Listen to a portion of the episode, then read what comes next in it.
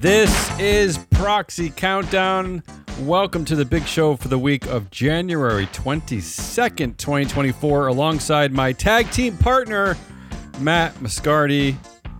I'm Damion Rallis on today's countdown. A semiconductor company finds the courage to invite its second woman into Where? the boardroom. A hard headed wrestler fills a folding metal board chair at a fighting company. A coalition of labor unions tries to fill a symbolically empty board chair at Starbucks. Vote results at Visa and Costco. And finally, on the big vote, Matt's recommendation on the world's most beloved brand. Stay tuned to find out what that brand is. Oh wow, teaser. Let's get right to our trade wire and our TARP stories. First and foremost, TKO Group has appointed two members to its board a dude named Bradley Keywell that nobody cares about, and a dude named The Rock that everybody not named Bradley Keywell cares about. The Rock also signs a services agreement worth $30 million in equity. New director there at TKO Group, The Rock, Dwayne Johnson. I love celebrity directors. We have a number of them, like Grant Hill, Shaquille O'Neal, athlete celebrities. Director turnover at Las Vegas Sands, where Nora Jordan and David Levy and their combined 9% influence are stepping down, while Alan Lee, president of the French Chamber of Commerce and Industry in Hong Kong, is joining the board. Lee is on a bit of a Sin Company board role as he joined the board of French booze company Remy Cointreau in July. McCormick and Company welcomes its third black male director to the board in Terry Thomas, Chief Growth Officer of Flower Foods. For corporate America, this is saying something. Three black male directors. Microchip Technology is appointing only its second female director, Ellen Barker, the former Chief Information Officer of Texas Instruments. Uh, again, quite odd to see only one woman on the board at such a big company. And lastly, a possible hint at the successor to CEO Brian Cornell at Target. CFO Michael Fiddelke is now the company's COO after having served as CFO since 2019. That's uh, fresh off our trade wire. Let's go to our proxy cage matches. A quick update on the proxy cage match at Disney where Blackwells has been begging shareholders to take its nominated directors seriously, and where Trian has announced that it wants Disney to be as good as Netflix. Trian, uh, also worth pointing out, Trian, uh, this is how the, the filing process for these proxy cage matches work. They're the the the the the activists are constantly filing with the SEC. As an example, Trian dedicated an entire SEC filing with a single tweet from Jim Cramer over there at CNBC Mad Money. And the quote is I think the stock of Disney is now going up in large part because of the heat Peltz is generating. That was the entire filing with the SEC, a tweet from Jim Cramer. At Starbucks, the Strategic Organizing Center has finally announced the three directors it is targeting in its attempt to convince shareholders to elect three labor friendly nominees to the board, and they are Compensation Committee Chair and flat white drinking Rich Allison, Audit Committee Chair and brown sugar oat milk latte fan Andy Campion, and nominating committee chair and caramel macchiato sipping Jørgen Vig Knudstorp. So SOC is targeting all three of the chairs of the committees over there at Starbucks for its three directors that we, we mentioned before labor lawyer Wilma Liebman, uh, seasoned corporate director and pensions expert Joshua Gotbaum, and former senior White House official Maria Echaveste. Uh, look, I'm calling this one now. It's going to be a split vote, mostly because Knudstorp already got. We do an adjusted vote that adjusts out BlackRock, Vanguard, and State Street, who typically vote with management. And Knudstorp already got an adjusted four vote of 84%, the worst on the board last year.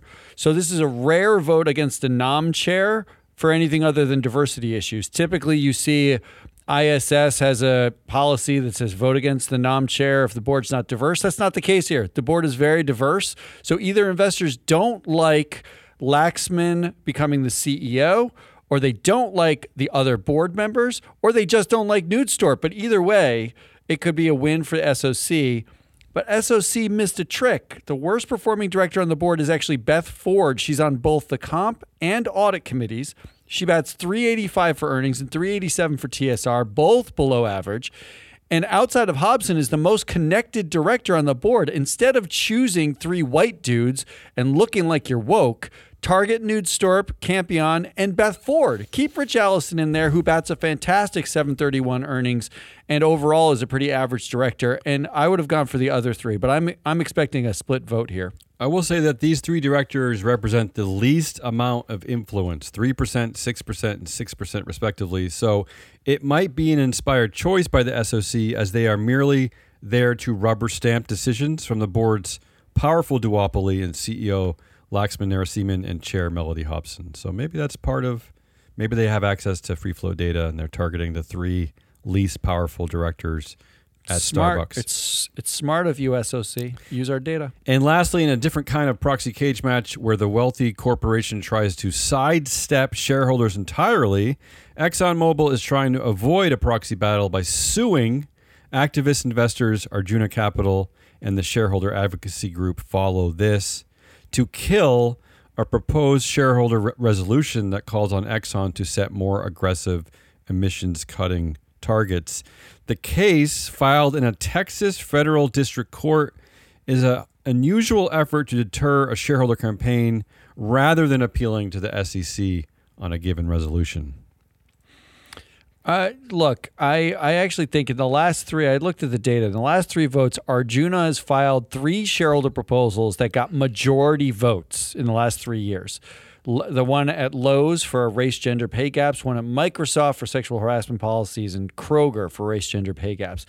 16 of their other 65 proposals since 2014 at Fortune 100 companies got more than 25% approval. This isn't some you know, investor who's just throwing out whatever with some social agenda. Their average overall support is 18% approval, which, as shareholder proposals go, is really high, is a, a, strong number.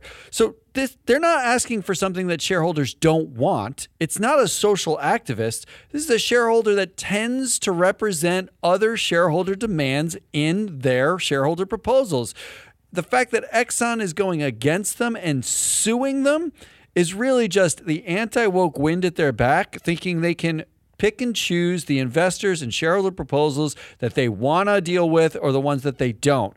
But the reality here is Arjuna has been a good shareholder uh, proposal filer, they've been a representative of shareholders. This is all kabuki theater.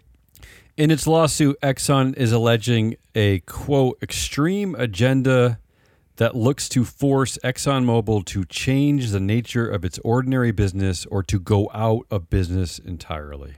This is a bananas lawsuit from them, and it's designed to hurt them so that they have to fight it. That's all it's designed to do. It's not designed uh, with the interest of shareholders. Moving over to our vote results table, let's start with a small cap company, Aware where shareholders were asked to vote on an option exchange program, which essentially gives executives another chance to make money off underwater options. The proposal passed with 60% with 65% of the vote, but it is the nature of the vote that is most telling.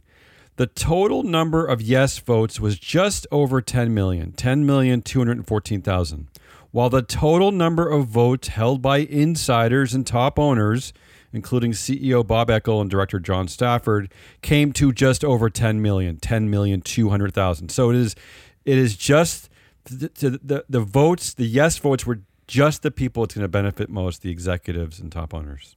Yeah, if you think your votes don't count, that's 14,000 shares difference that to, from being a 0% shareholder approval. Like why do we give like I know we like the dual class founder fetish, But when the insiders control it, this is what you get. You're along for their ride.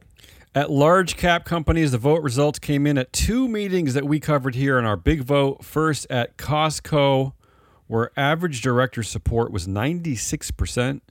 Also, only 6% rejected Say on Pay, and 98% said no to the anti woke uh, shareholder proposal. Uh, let's get right to Matt's picks. I don't know if they really matter, Matt, but you vote said vote against Hamilton James, vote against Craig Jelinek, uh, vote for Say on Pay, vote against the anti uh, woke shareholder proposal. But you know, I think in this case, Matt, shareholders were not listening to your advice. I'm shocked. Uh, well, th- they should have listened to some of it, but I'm shocked that they, you know, I, I it's hard for me to believe they didn't. I will say that anti the anti ESG company started by former presidential uh, candidate Vivek Ramaswamy called Strive Asset Management was actually more aggressive than you, Matt. They they said to vote against seven of the eleven directors at Costco. Uh, I have I, I, I have nothing to say about Strive except that we are aligned in voting against everything. Uh, vote results are also in it. Visa, another company we cover here in the big vote. Again, all directors rece- received between uh, 97% and 99.88% of votes for.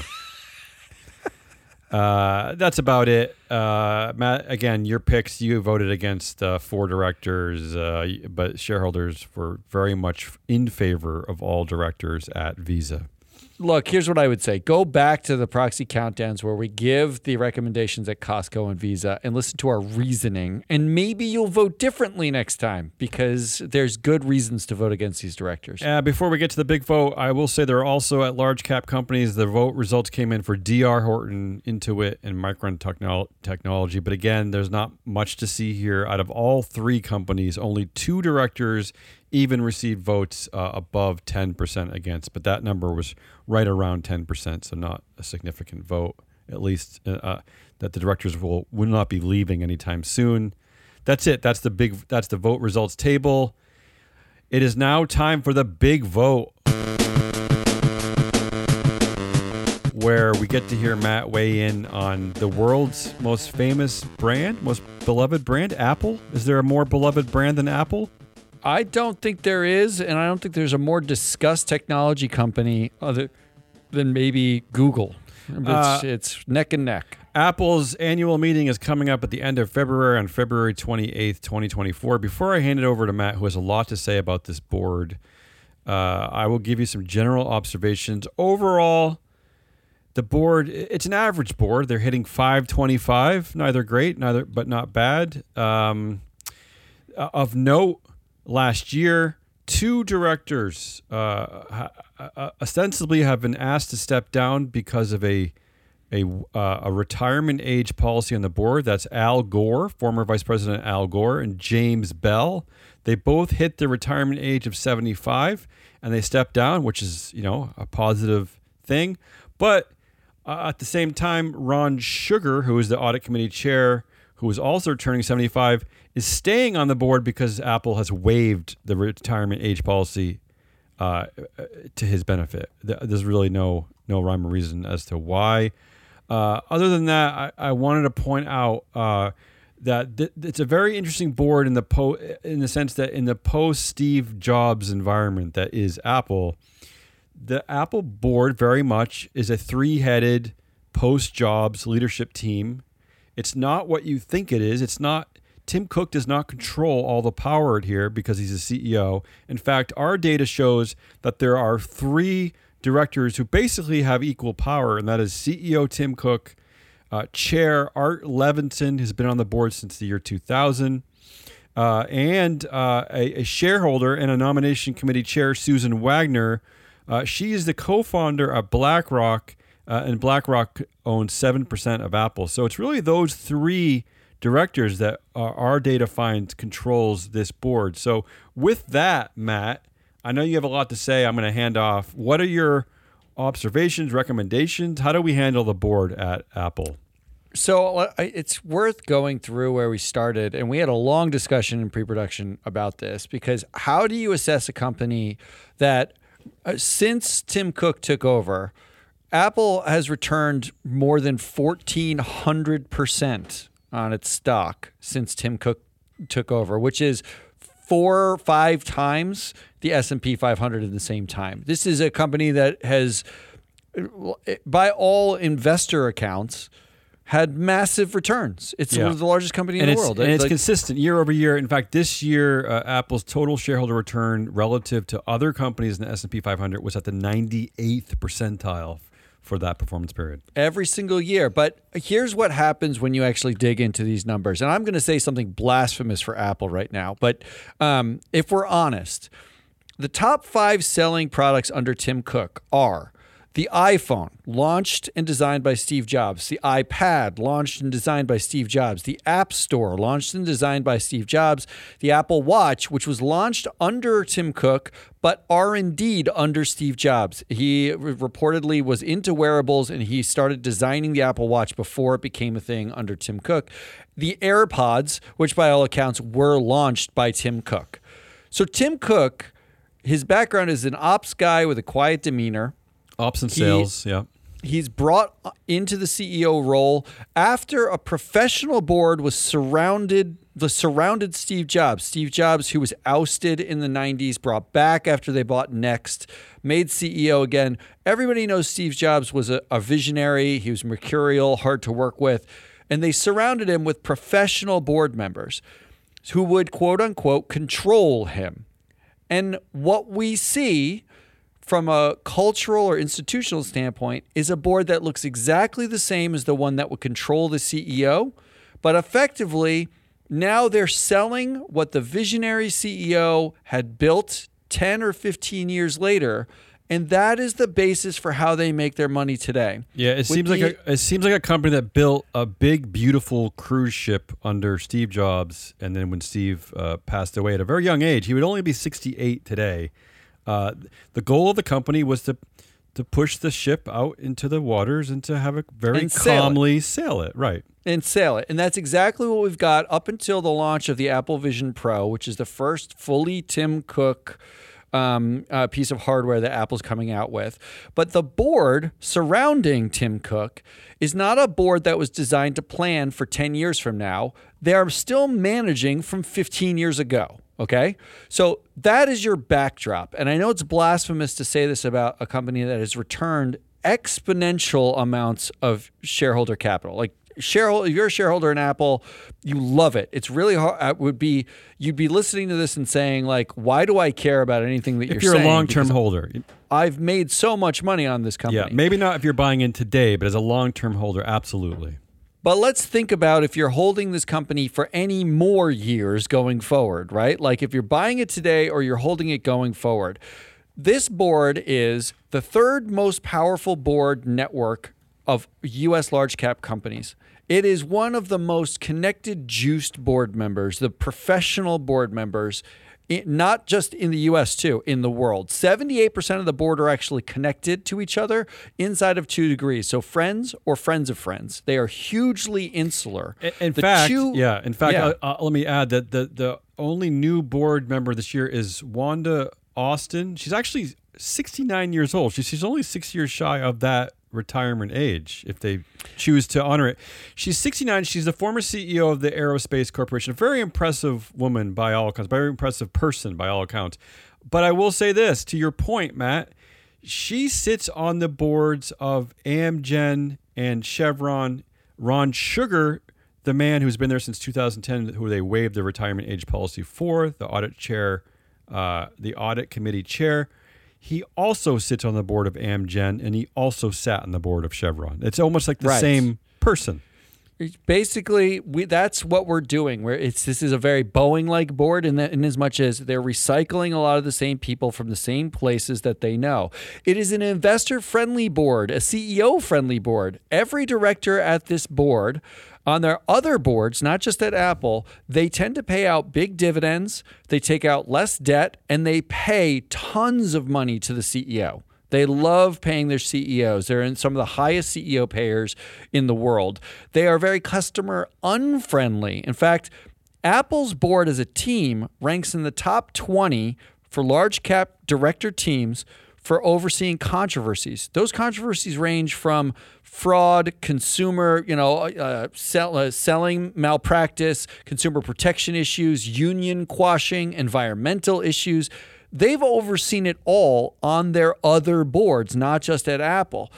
And they are definitely a regulator or government concerned board. These are d- directors that have direct experience working with the government, including at least one, Andrea Jung, who is one of uh, who sat on boards where they do a lot of lobbying. Um, the executives give a lot to Democrats. Eighty-five percent of their donations in the last three election cycles were Democratic um, for Democratic nominees, and those are the executive teams.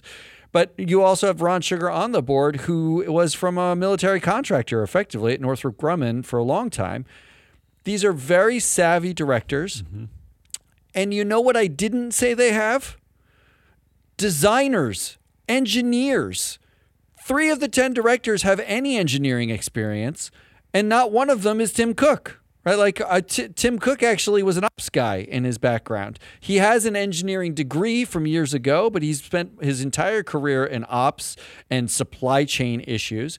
That leaves you with um, Ron Sugar, who got an engin- engineering degree in 1968, and Art Levinson, who's a biotech guy. So the guy they waived the age restriction for to keep him around, and the guy who's been there for 23 years. Effectively, we are dealing with the designers and engineers of the past to yeah. lead us into the future, it's and a, they still represent a, a, vast minority of this board. I will say it's a highly unusual situation because it, again, it's a it's a succession that happened because of a sudden death, and it was and it was a succession that happened to take over for the world's most famous, to your point, engineer designer, the the, the man who who created the the the brand created the, the customer loyalty, created the design, like everything, everything that we know and love about Apple was all in the hands of one person who died at a very young age. So uh, it is an unusual situation. And I will say this too, because when you look at the skills matrix that Apple publishes, now we talk about um, skills matrices on our Business Pants show yeah. the other day. Um, but the skills matrix that that uh, that these companies put out, they put it out voluntarily. Yeah, it's unregulated. unregulated. Totally unregulated. They get to choose the skills they and, include and say what they want to say. Say whatever they want to say. So what I did because I said it looks like almost everyone on this board has tech experience, right? But what I did was I went through every board member and all the other skills matrices of boards that they're on.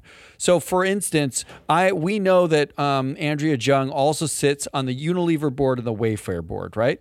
Now, on the Apple board, she is tagged as a financial expert with no tech expertise and no government expertise. But on the Unilever board, she's tagged as no financial expertise, but she has tech expertise and geopolitical expertise.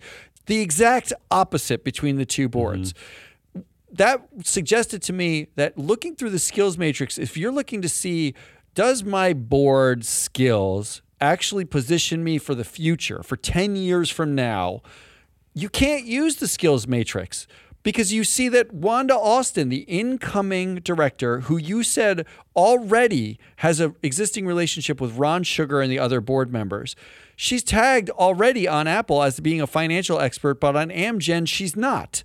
She's mm-hmm. tagged mm-hmm. at Chevron as being an international affairs expert, but at Amgen, she has no international affairs expertise. Hmm. She's a, a, a, financial expert at Virgin Galactic and named as a public CEO at Virgin Galactic. She's never been a public CEO. In fact, she was the CEO of a company that was privately held. The Aerospace Corporation, yes. So we're not talking about consistency in the skills matrices that can lead you to a place where you think that they're going to bring you into the future. In fact, there's an argument to be made that the skills matrices are relatively fraudulent. They're make believe, and uh, there's no regulation that says they have to say something, but they're effectively selling these directors as having skills they may not have.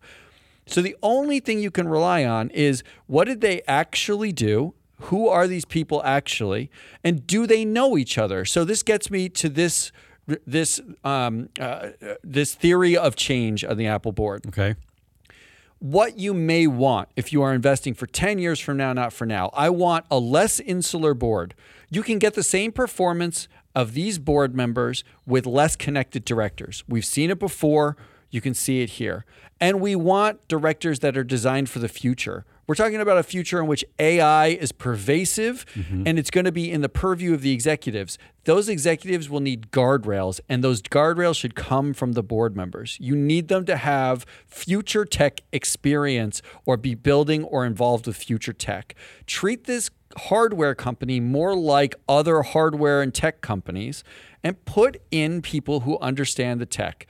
So, my recommendations for this board Yes. is a staggered set of voting out because clearly Apple, if they're willing to waive their retirement restriction for Ron Sugar, it means that they are not willing to let go of the past, right? I the recommendations start with vote out Ron Sugar. Which, which I, you know, which is not an aggressive move, considering that the the new director Wanda Austin, again, is basically a carbon copy of him of Ron Sugar. She has more recent engineering experience, more recent um, tech experience, and she has all the same connections. They sit on the same Exactly. boards. So she's got better engineering bona fides and the same connections. What do you need Ron Sugar for? And again, you don't need yeah. him to groom her. In fact, she is a well accomplished director. And again, from a corporate governance perspective, if you're going to have a retirement age policy and two directors are stepping down because of that policy, you probably should stick to the policy and ask Ron Sugar to move on. I think that's correct. You you you you consistent with the policy. And second, in this cycle, I think you vote out Sue Wagner. Sue Wagner is the chair of the nominating committee, um, and she is a a a shareholder by proxy through her association with BlackRock. We don't need that proxy. We don't need BlackRock already has plenty of influence on this board. We don't need Sue Wagner to represent either BlackRock or to be the head of the nominating committee and keep up the same cycle of insular directors rotating in and out. And that's the first year. I think by next year, by 2025, you let Art Levinson retire Well, he will he will be 75 in less than two years. Which means he's going to be up against that age. He's been there for 23 years. If he won't retire, then you have to vote him out. It's time to move on. Steve Jobs has now been gone for uh, 12 years. 13 years. It's time now to move on and move into the future. I'll and say- you remove yeah. go ahead. I was going to say what's hopeful about this that is if you remove those three directors in the next couple of years, you've opened up uh, 37, you've opened up uh, uh, roughly 40 45% of board influence. That's which is right. what which is can only be a good thing for a, a long-term uh, view here, right? At Apple. Right. And and I think you need to bring in design or tech oriented people. You want to replace some of that void with somebody, you know, uh, I'm thinking of the deposed board members from OpenAI, right? What if you were to put one of those women on this board, right? That's those are people who are highly accomplished and proven their independence, right? Mm-hmm. Like proven their ability to follow the mandate of the board. And the mandate of Apple's board is not going to be the same as OpenAI. It's going to be more about profit maximization, and it's a company that sells hardware. It's not a nonprofit. It's not mission driven, as was written at OpenAI. But Yeah. imagine having someone like that who understands the future and the guardrails required for it. Yeah, and again, I will say the opportunity is very real here because again, these three directors represent forty-seven percent of of influence. So you could be constructing half of your board that is future-facing, that could have expertise in things like AI, engineering, design, technology. It's an opportunity for shareholders.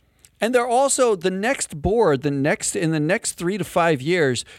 We're seriously going to be talking about Tim Cook's succession plan. How long is Tim Cook going to be around? We do not need an ops person anymore to run Apple unless you just want it to sail on its historical technology. We want it to sell both. into the You can do future, right? yeah. Which, but that means you need a board who's designed not to contain the CEO and sail the Carnival Cruise Line to future diarrhea. We need them to build something new. What's the next generation of stuff? Yeah, nobody likes future diarrhea. Why, why don't we wrap up your choices on the board and we can move on to the other proposals at Apple? What, wrap up And your my final choice here is for in in 2025 you'd remove Andrea Jung as well and you'd add more engineering Mm-hmm. Oh, okay. and then 2026 you flip the rest But I think um, overall year, the summary year. here is this year you focus on Sugar, Ron Sugar. He's Right. had a long run, enough influence, and vote out Sue Wagner. Um, change Okay. the uh, And I- construction of the nom committee. And again, I will say it not an aggressive uh, choice because Ron Sugar has reached the retirement age, uh, Just comply according with to the their policy. policy. Uh, moving on to say on pay, I will say that uh, twelve percent of shareholders voted against say on pay last year, considerably more than they were voting against directors. And I, I'm guessing part of the issue here is uh, Tim Cook makes a lot of money at Apple. He's made two hundred and sixty-one million dollars over the last three years. But again, uh, total shareholder return relative to the S&P 500 is very strong. So I don't know if you w- want to weigh in here, on pay. Look, I, I think you vote for in this case. Um, I know that there. I think it's hard to vote against and hard to justify given their performance. But I do think that you're not voting for Tim Cook's performance. You're voting for Tim Cook guiding Steve Jobs' performance to this point. I mean, effectively, Tim Cook is largely getting um, getting a vote for being an even keel and doing an excellent job of keeping Apple in the direction Steve Jobs put it in. Uh, shareholder proposals, and then we can wrap up the show uh, for the week of January 22nd. There are five shareholder proposals at Apple this year. Three of them are anti woke. We'll start with uh, the National Center for Public Policy Research, which seems to now have a proposal at every S&P 500 company. They have a uh, a proposal uh, asking Apple to issue a public report detailing the potential risks associated with omitting viewpoint and ideology from its written equal employment opportunity policy. We see this one a lot. You like I just love that they're uh, they're now straight cribbing from what they consider to be woke proposals. They said, "quote Companies with inclusive policies are better able to recruit the most talented employees from a broad labor pool, resolve complaints internally, and avoid costly litigation or reputational damage." Um, and they, uh, moreover, inclusive policies contribute to more efficient human capital management. Like th- this is language that the ESG community has been saying for a decade, and I love that they're using DEI language for ideological, Anti-woke. you know, anti DEI ideological inclusion. Except that they missed the whole point of DEI is DEI isn't a choice. Your sexual orientation, your gender orientation or fluidity, race, ethnicity, these are born attributes. Liking Ronald Reagan is a choice. Liking pizza is a choice. I'm conservative on how much milk I drink and liberal how much pizza I consume. So, what do I report? What's the report here? Th- th- these are stupid. You vote against.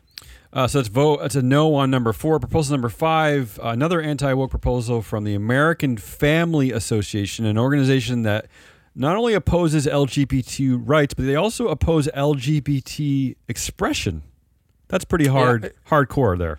Uh, it is, but but yeah. for this proposal, Yes, they are asking for a report. different. They're asking for a report on ensuring the respect for civil liberties. Uh, and one of the issues that they raised was that uh, they're concerned about Apple's threat to remove Twitter, owned by Elon Musk, from its App Store, a seemingly political swipe.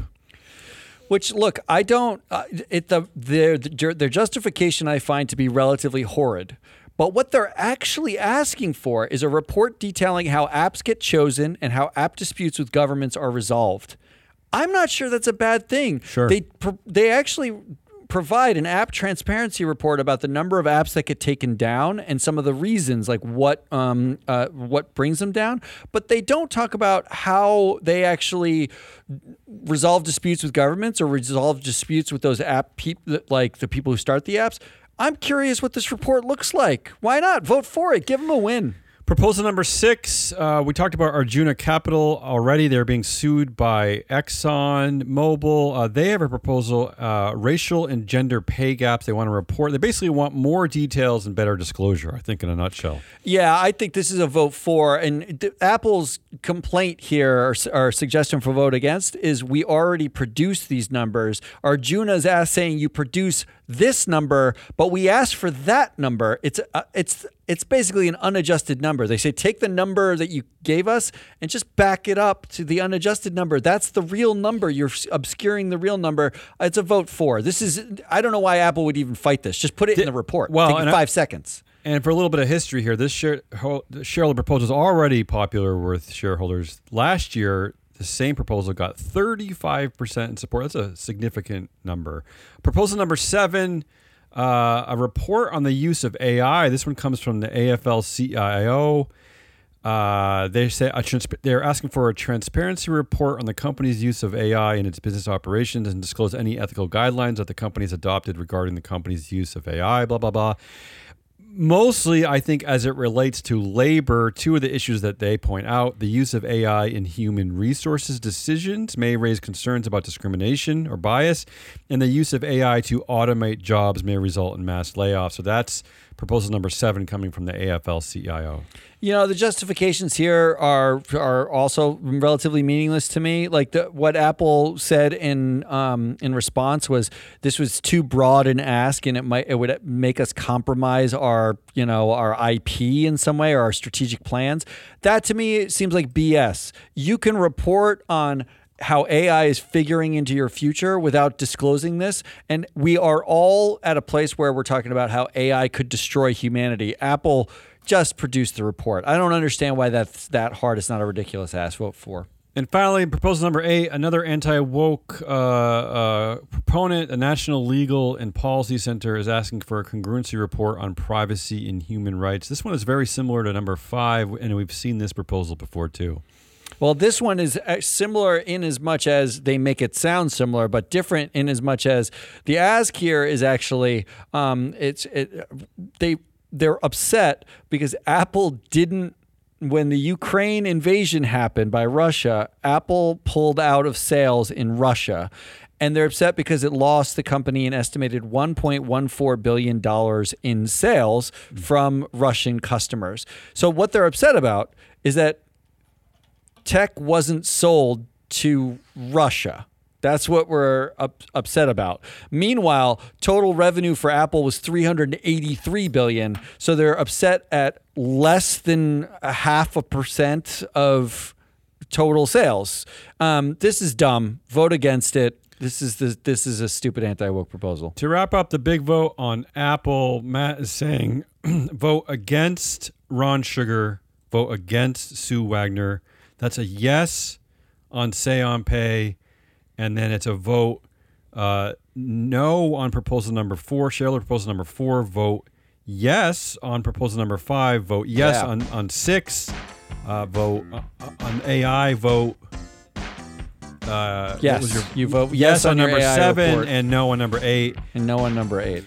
Whew, that's a lot. Uh, Apple, their vote coming up February 28th, 2024. That's the proxy countdown for the week of January 22nd, 2024. Join us next week when we jump back into the alternative democracy pool, forever on the lookout for shareholder sharks, floating band aids, and wayward directors.